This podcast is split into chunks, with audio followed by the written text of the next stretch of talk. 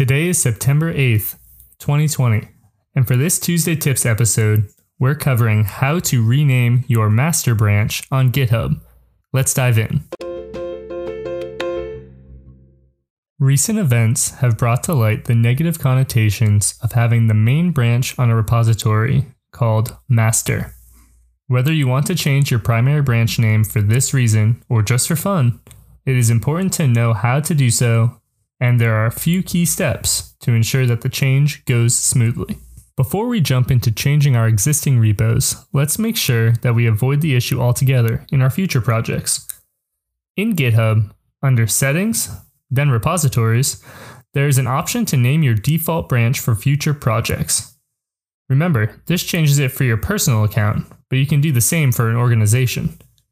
As a note, on October 1st of this year, GitHub will be setting the default branch for new repositories to main. Now, to change an existing repo to a new name, add a new branch from the existing master, which we will call main for this example.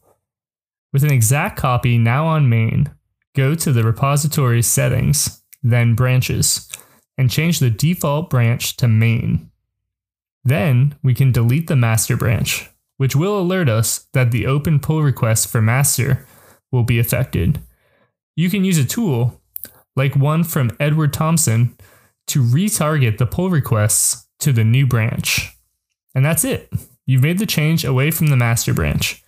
If you still think it sounds a bit too complicated or too much work, GitHub announced that it will be releasing a feature to make a seamless transition when renaming the default branch by the end of this year.